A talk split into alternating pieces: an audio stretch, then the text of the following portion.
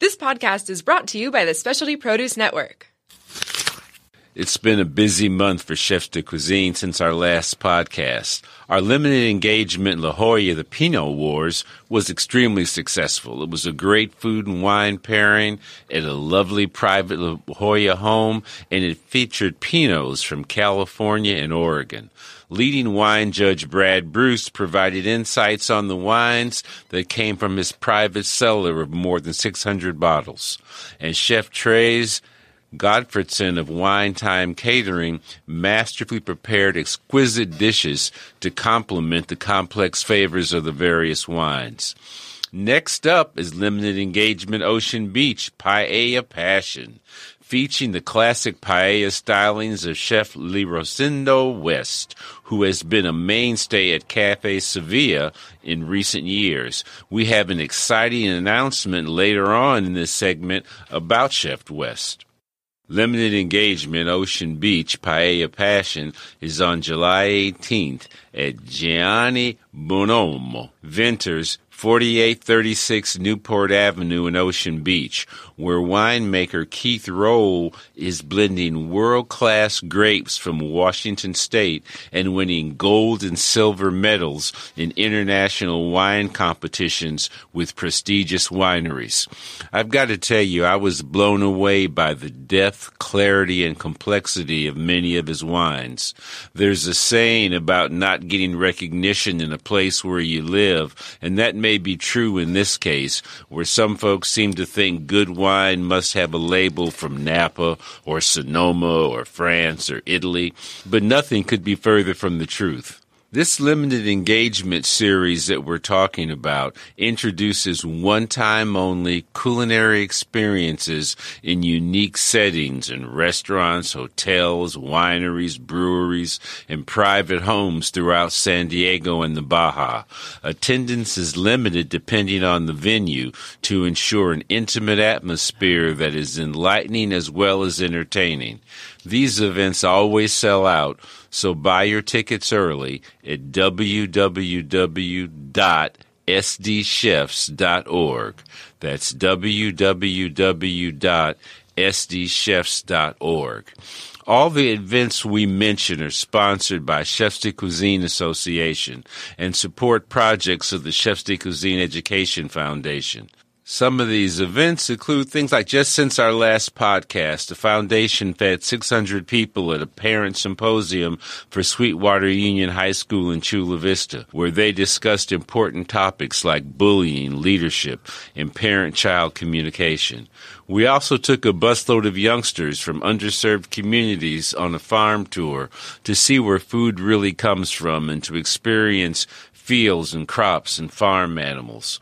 That was all part of a healthy cooking class the foundation sponsors through the Boys and Girls Club of South County to instill healthy eating habits and seek to combat childhood obesity and malnutrition.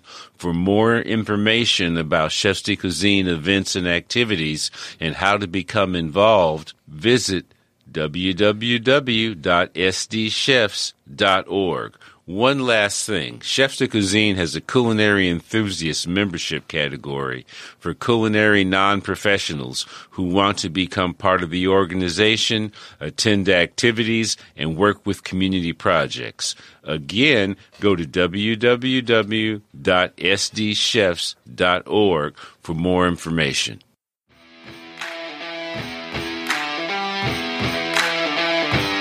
On the front burner puts two no nonsense culinary professionals on air discussing tough industry topics, interviewing fascinating food personalities, and providing penetrating looks at the industry that we love. We don't always agree and often provide compelling personal insights from a unique combination of life experiences. You know, it's a lively give and take. It's by no means conventional. Elaine owns Sweet Cheeks Baking Company and is a winner of the Food Network's Cupcake Wars and Fabulous Cakes. A seasoned industry professional, she is a cake designer and a certified sommelier. Don is a chef, an award winning journalist, and a culinary educator. Together, we take a not always pretty, sometimes funny, and always entertaining look at the world of food and beverage.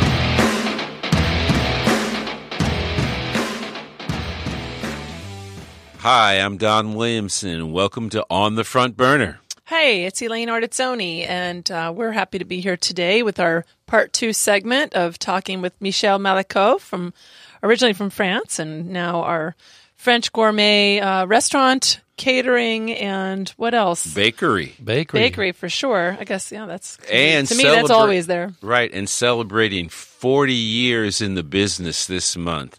That's just amazing. If you want to hear more about how Michel got started and how we got from France to here and the stops in between in New York and Miami, listen to the first segment. But now we're going to talk a little bit about 40 years, Michel. When you look back over that, first, what's been the biggest change for you in the industry, in the business over that time? I'm not as young as I used to be. but I still love it as much, even more, because I think that, uh, you know, it's the biggest change is, is how easy it is now to, to plan, to, to produce, to do things in the way that technology has become such a big, big help. Right. I mean, I am so much more productive than I used to. You know, I keep coming back talking about catering, but I remember the days where I will jot on a piece of paper what, you know, the date, whatever it was, and put it on the on the desk of somebody with the hope that he'll get typed within a couple of days and then mail it to the people, you know. And then, you know, in order to do business, people used to come and either call by phone or you will meet them, you know, head to head and try to plan. And nowadays, you know, you get an email, you send a proposal out, Right. and sometime, Boom. within five minutes. sometime if you within need to. 20 minutes, you have Yeah. a deal, you know? So Yeah. that's one of the biggest change. Now, that's the technology and the rest. Um, licensings, everything, on that part, everything is fine. You know, you grow into it. Um, but uh, manpower, that's one of the biggest, biggest challenges. Yeah, we want to talk a little bit more about people in, in a little bit, but people know you and you are have you know got your crown for being the French gourmet, but you've had some other experiences. You um, had a restaurant at the Museum of Art. You had a museum, a restaurant in Scripps Ranch. You had a restaurant in Rancho Santa Fe. I think you even had Lario's for a while. That's right. Tell us a little bit about that. Well, well, you know, in the early '80s, catering was an add-on, and I did not have a a structure for it. I did not have a, how do you say expenses. It's not like it was. It's like a restaurant, you know, that has oh, I you need a party for fifty people somewhere else, and practically all the the, the revenue, unless the food cost, comes to you. So I was financially very crazy and very strong. Uh, in 1984, I did open the uh, the Scripps Ranch Cafe and La Différence, and also the Sculpture Garden Cafe at the Museum of Art. I'm the one that started those, and just it was easy. I mean, I don't know what was going on. It, was just, you know, it was easy to do. The, the La Différence was such a great accomplishment for me. I, I, Was that a high end restaurant? Was yes, it a cafe? It, or? it was no, it was a high end oh, restaurant. Oh, neat. It had a small bakery. I never even knew about It had a small bakery, and then the restaurant. But it's in Fairbanks Ranch in the shopping center, and I was way before my time. yeah. You know, I mean, the, I always say I should have bought two lots in the Fairbanks Ah, Ranch, and now I'll be I'll be set up. You Yeah, know, really. but it, it was fun. You know, it was a great experience. Uh, it was just uh, in those days. I remember the winter. I don't know if it was eighty three or eighty four, but it rained, it rained, it rained. It even this year it does not even rain near as much as then. Uh, you know, so it was hard, very very hard because uh, San Dieguito Road got closed for a while. So I finally had to give it up Yeah. after a couple of years. You know. You see, one of the weather thi- is cyclical. And I think one of the things you told me that I thought was interesting about that was that the problem with having three or four places was that you couldn't be three or four places at one time. Yeah, but I had some great people. And mm-hmm. very interestingly, one of my, my chef, Gérard, was from New York. And I had worked for him when he worked at Le Mistral in New York. And he came to California, and for some reason we connected. And he was my chef. And I'm telling you, the food was sublime. He would make that mm. périgourdine sauce, you know, to go with steaks and, and, and, you know, the Dover sole. I mean, it was just so great. And it was, it was doing fine. I would have been able to give competition to a Mille Fleurs. I wish that You know, it now. was it was just you were not born yet. no, stop. You think I'm young? No. anyway, uh, but you know that was a great accomplishment for me. Uh, The the Scripps French Cafe, I got the idea from. Uh, in those days, I, I went to Hollywood a couple of times, and there was a company called Casino, and and it was like a French cafeteria where you know you go in and you grab your onion soup, you grab your sandwiches, you grab your uh, boeuf bourguignon, your ratatouille, uh, you know, just some dishes. And the idea was to just offer French fare on a very casual basis to people coming in, you know, salad niçoise, stuff like that. That was very interesting. Um, but again, you know, that one did not last because it was very uh, short uh, business. You know, I would be open. I mean, I would be busy for an hour and a half while the people. Oh, were like a lunch rush, Were, were having their lunch. You know, Right, so right. and and uh, and uh, so, but you know, I learned a lot. I was able to withstand all those those uh, those changes. Yeah. Yeah. I mean, that's, uh, I, I think that takes a lot of guts and a lot of congratulations to get through it. Uh, Having owned restaurants myself, it's, it's tricky and it's really fun. It's fun. and it's, it's, fun, very reward. You know, but it's, it's, really, it has its crazy and yeah. So those restaurants came and they went, but your mainstay, Yes. the French Gourmet, Yeah, yeah. stayed there. And for people that don't know or haven't been there, tell us how that operates. You say you're catering, ba- catering, bakery, what? restaurant. How does all that work? Yeah. Is your catering all done out of the restaurant kitchen on yes, Turquoise? it, well, it's out of the big kitchen. So on Turquoise, we have a we. I am a caterer that happen to have my own bakery and restaurant. That's how I said. Okay. I see. Okay, so we have a small retail place, a Yeah. 40 seats restaurant, Yeah. a kitchen for the restaurant, but it's all under the same roof and with door communicating. So the big kitchen's in the the bakery back? and the big kitchen is in the back. I see. The the loc- the building used to be a racquetball court. Oh, sweet. So wide so, open. So it's wide open, Oh, and you that's have nice. uh, a space that are 40 by 20. yeah. Okay, so Oh, I have one is the bakery and restaurant, one is the kitchen and the bakery uh, where we make the bread and stuff. The next one is a big catering kitchen. The next one is another big catering kitchen where we have the big rolling oven. Then we have storage, wine room, you know, and st- and stuff, and it goes on and on. But uh, I was lucky to purchase the building. I've been a very lucky guy all my life.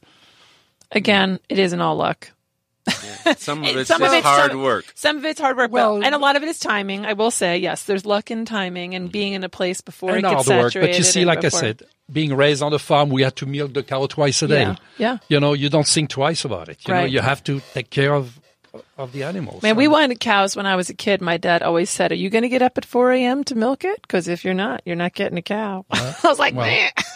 I never Lot wanted a cow in New York City. I have "Oh, to you say. can't." I can't imagine. My husband says the same. He calls me a hick. Okay, Michel, I think maybe we should talk a little bit about people, about workforce. One of the things you've constantly said is you had good people, you worked with good people, and that made a difference and helped to make you successful.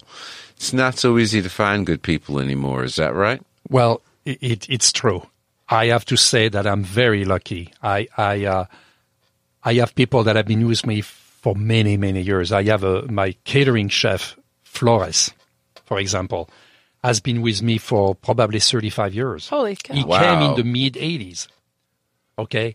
Same thing with his assistant. Uh, the baker that retired, Richard, uh, was with me s- probably since six months after I opened. Oh my gosh! So, you know, so a lot of my employees have been with me for 10, 12 years at least, if not more. Yeah. So therefore, uh, you know, I don't have as much pain as some other restaurant may have. Right. Now, my location is a little challenging because I am at the end of the bus line. Right. I'm at the, I've no, no trolley where I am in Pacific. And in and out of PB is a little bit of a pain And for yeah lodging in. PB is super expensive. So Yeah. everybody that will be coming to me has to come from somewhere else in the, Right. you know.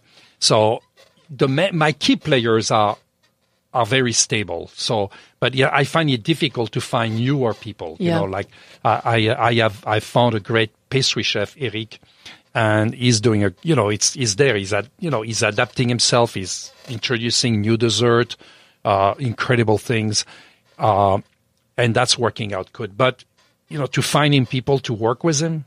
I mean, I will pay somebody to get to work with him. Yeah. You know, knowing what he's doing is just amazing as far as, you know, the, my goodness, you, you don't have to go and sp- spend money in a school, you know. Right. You know? Oh my gosh, if I could teach more kids that. We've had this these uh, we've had podcasts about the whole thing with culinary school and I, I truly believe you will just learn so much more if you find the right place and train or work with the right people. You learn all of all the really valuable the right lessons and techniques and the right mentor for sure. You need to you need to feel comfortable and they need to want to teach you and have patience with you. And granted, you don't get a job thinking it's school, but at the same time, boy, I don't know. It's how you have to learn, though. Yeah. You know, I learned so much, as I said in the last segment, working at the French Gourmet. I didn't know anything except what they taught me in school, and that's just not enough. It doesn't Yeah. tell you what to do when when an emergency comes up or something happens. I when the out- grease trap explodes. when I went out to when I went out on uh, to cook, and I'm way out in hex for you know half a acre, and the stove doesn't work, and Oh I've got gosh. Ah. 300 pieces of salmon to cook. what do I do? You know, so I think that those are the kind of Wow. things you learn from, and and and you can't What get that you do? anywhere else. I burned up a, a hot box. I took a hot box and I filled it full of ca- of um, Sternos. sternos and lit them and, and and set the hot box on fire. Cooked the salmon. Threw the hot box out. yeah, threw Well, the not hot quite. box out. But people Said, came "I'm back sorry." afterwards saying it's the best salmon I ever had. That was a And smoky just kind of a saying, salmon. well, nice work done. I, I have to say something about mentorship. Uh, yesterday, I come to work, and you know, I, I come early, seven thirty, so that's when they make the hollandaise sauce in the restaurant from scratch. And I see a guy there that's replacing my five. You know, he- people work five days, so that's two day. And I see him making more yolks of egg, and I say, "What are you doing?" Said, oh well, my hollandaise broke, and I'm, I said, "Well, why are you making more eggs?" Right. And he says, Well, I don't know. That's how I was told. So I showed him. So I say, Well, look, take a new bowl, put a little bit of cold water, touch, say, if your hollandaise is too hot. And then, and I showed him how to do it. But it was so great because by, as I'm, I was doing it, he was like looking at me like, My gosh, you know how to cook? And say, Yeah, I can. Yeah, know? what do you think And I showed him how to do it. Yeah. And, and it was just a great, Yeah. you know, gr- great feeling for him. And Yeah. then, you know, it made For me you feel too. good to teach something, Yeah, of course. you know. Plus, it gives Plus you saving five yolks of egg. plus saving some yolks. They say it saved you forty cents, but it did. Um, it does give you credibility as the owner for a new employee, especially to see that you actually know how to do this stuff. Yeah. I think that's something a lot of times people they they see you. You don't. They didn't see your first ten years or your first thirty years or whatever of work. They see you now, and maybe you're in the office, maybe you're off doing de- bank deposits, or who knows what you're doing. And they don't, I get that too. You know, they don't always look at you and think you're the one that had to do their job for the first five, six, seven years mm-hmm. until you could afford to have someone else do it. That's why I noticed that people like Elaine and people like Michel, when they have their title down, they put owner chef to let you know I just don't, not just that I own this and run it, I'm also a chef. And I think that's an important distinction. Yeah. Yeah. It is, although I must say I, I don't consider myself the chef and I definitely don't consider myself a baker. Like we were saying before, you said you can't measure and I can't measure worth a damn either. I, I'm a much better cook. I can bake at home, but yeah, I leave that to my professionals that I hire and cake designer. I'll take that. Cake Okay. designer. Um, hadn't always been pretty though, Michel. I know we talked before about this whole thing about getting help, having help, about finding people. And it's a tough business to do that and it's a tough business to be able to pay people in. It's hard in this environment, being so close to Mexico, being sure that we have uh, the right documentation so that we don't have problems. You faced those issues before, right? Yes, I faced them about in 2009. Um, we had uh, an inspection of documentation. I thought I was okay by, you know, asking for driver license and social security card, and you know, and uh, it turned out that a lot of people were using fraudulent document. I should have known. I'm told, and I'm told, with some hindsight, probably. But I thought, you know, that's the requirement. That's the requirement. and um, so that was that was a difficult period because in those days we were busier in catering. We uh, price were not as high, and so we had you know we had about 250 employees coming through our business every year, and you know Yeah. we had about eight percent of people that were not uh, legitimate, Yeah. and um, and you know most of our turnaround comes from the catering. Uh, we have key player in the catering, so like you when you came to work for us, Don, you know it's not a full time job, so you know you got people they they do it for two three months until Right. they find a permanent position somewhere, working two or three days uh, a week or a month is not sufficient for most people unless you have a full time job. And Right. you know this you, is a side job. you do two or three Yeah. as a side job to for the pleasure or to help you meet some bills or whatever. So yes, at that time we we had our channel, but we I survived them because um, you know I've always been thrifty. Two things about that. One, it was an expensive lesson because with fee with fees and fines and legal fees, I think you said it cost you more than a million dollars. Oh, you That could say probably twice as much as that with the lost business and and everything and and all and the reputation and all that. Yeah, and you know it, but it was it was such a. Uh, it was an opportunity. I always say I found out as I was on my way back from France for a wedding, and I was reading a novel, an epic novel of the Middle Age, where in those days the knight used to ravage the villages and and you know kill people and all that. And when I found out about that, and I was thinking in my mind, well, it's not near as bad as then. oh, but forget it. I mean, it was like I see it. I I forgot the name, but it was a great, great novel, big one, you know. And Uh, an interesting thing about that also, and it says a lot about you, is that this whole thing about hiring people is is a problem all over the city. It's not like you were the only person doing that. But the reason that it happened with you is you were doing a freebie for the military on base. And when people had to be checked in, that's how this came up. So it was your big heart that that, that Yeah, caused some yeah. of this to happen. And a lot of people didn't realize that. Well, that's what I'm. That's what I'm told. You know, that's uh, uh, we we did some some work on the to welcome some soldier from the first uh, Gulf War, but um, no, it was fine. You know, I survived it, uh, and you know we're okay now. It's wonderful because we use E-Verify, so there's no question. You know, I wish everybody did it. yeah. You know, you're, you're just hire, E-Verify, boom, that's it, that's done. There's no question about it. And you know, I get a lot of calls. I get people say, you know, E-Verify. Is are you okay with that? And some of them come, some of them don't. You know, you said something um, in don's interview earlier about the e-verify, and you, it was a very smart. And you basically saying if every business in the United States used a system like an e-verify, where basically you put it in the hands of the government to be determining if this person is legal, is that correct? Yeah, yeah. So you do that, all of a sudden it's sort of like the it's sort of like drug trafficking, okay? If no one's using the drugs, then there's not a problem because there's no one to sell it to. So if no one's able to hire people who are illegal, then there's less of a problem because there are no jobs to come to. So you're going to have mm-hmm. less of a an illegal issue, you know, going on in the United States. So it's it, it makes so much sense if everyone had to do that. Yeah.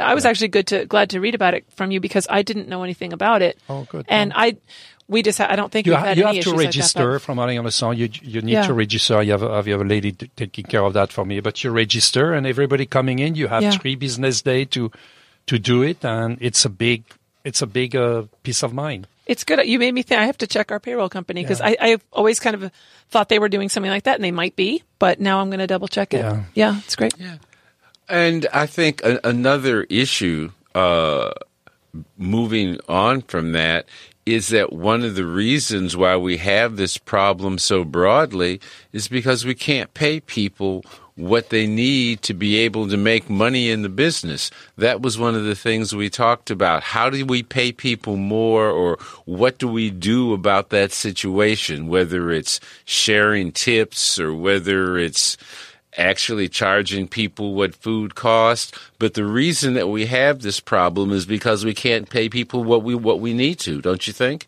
Well, it's like, you know, people say the price of tomato will be much more if you pay it or not, you know. I, I personally think it's a grave injustice that server make 50 bucks an hour and, you know, you cannot pay your dishwasher more than 13, 14 because it doesn't make business sense. I mean, you know, you, at Right. the end of the day, you don't, it's very, very hard. Right. Very, very hard. Hmm. Yeah. Well, you've been talking about retiring for years now. Is that really in the offing? Is that really something you're trying to do? I, I, it, first of all, it's not four years. It, it's for a couple of years because I went to my dad's funeral in France, and and my cousin and my brother are ah. telling me, "When are you retiring? When are you retiring?" So I, I've been doing a lot of thinking about it. I love what I do, Yeah. and retiring for me will be for me to be able to get away for more than 10, 12 days at a time Right. you know, let me go to France for three weeks, four weeks, you know, s- do something. So what we are doing is trying to build a, a good team. And that's why West is coming. Uh, you know, I need a good kitchen manager, somebody that's going to keep an eye on everything in a way that will do watch the buying. Uh, you know, I need better salespeople, not necessarily better, but more of them or find them, find a way to make them be more productive Yeah. uh, you know, but I love what I do. I mean, I, I get to work at 7.30 in the morning. It's so nice, so peaceful. I have time to check the, you know, the bank balance in the computer, to sign the paycheck, to, to do my, answer my emails, and, you know, and then before everything starts moving. So it's, it's great. Okay. Um, if you look back and look forward, talk to me a little bit about the legacy of the French Gourmet. What do you see as your legacy here in San Diego? Well, legacy is a big word, you know, but I can tell you that I also I now cater people's waiting for for who the parents have catered. Yeah. You know, I uh, I I'm I mean, it's like I have actually three generation of employee working for me. Wow. You know, the third generation. Uh, I, I, you know, I, I don't know. I just I, it's you know it's very flattering for your ego to think the place is going to go on forever. Um, you know, I like I say, I love what I do.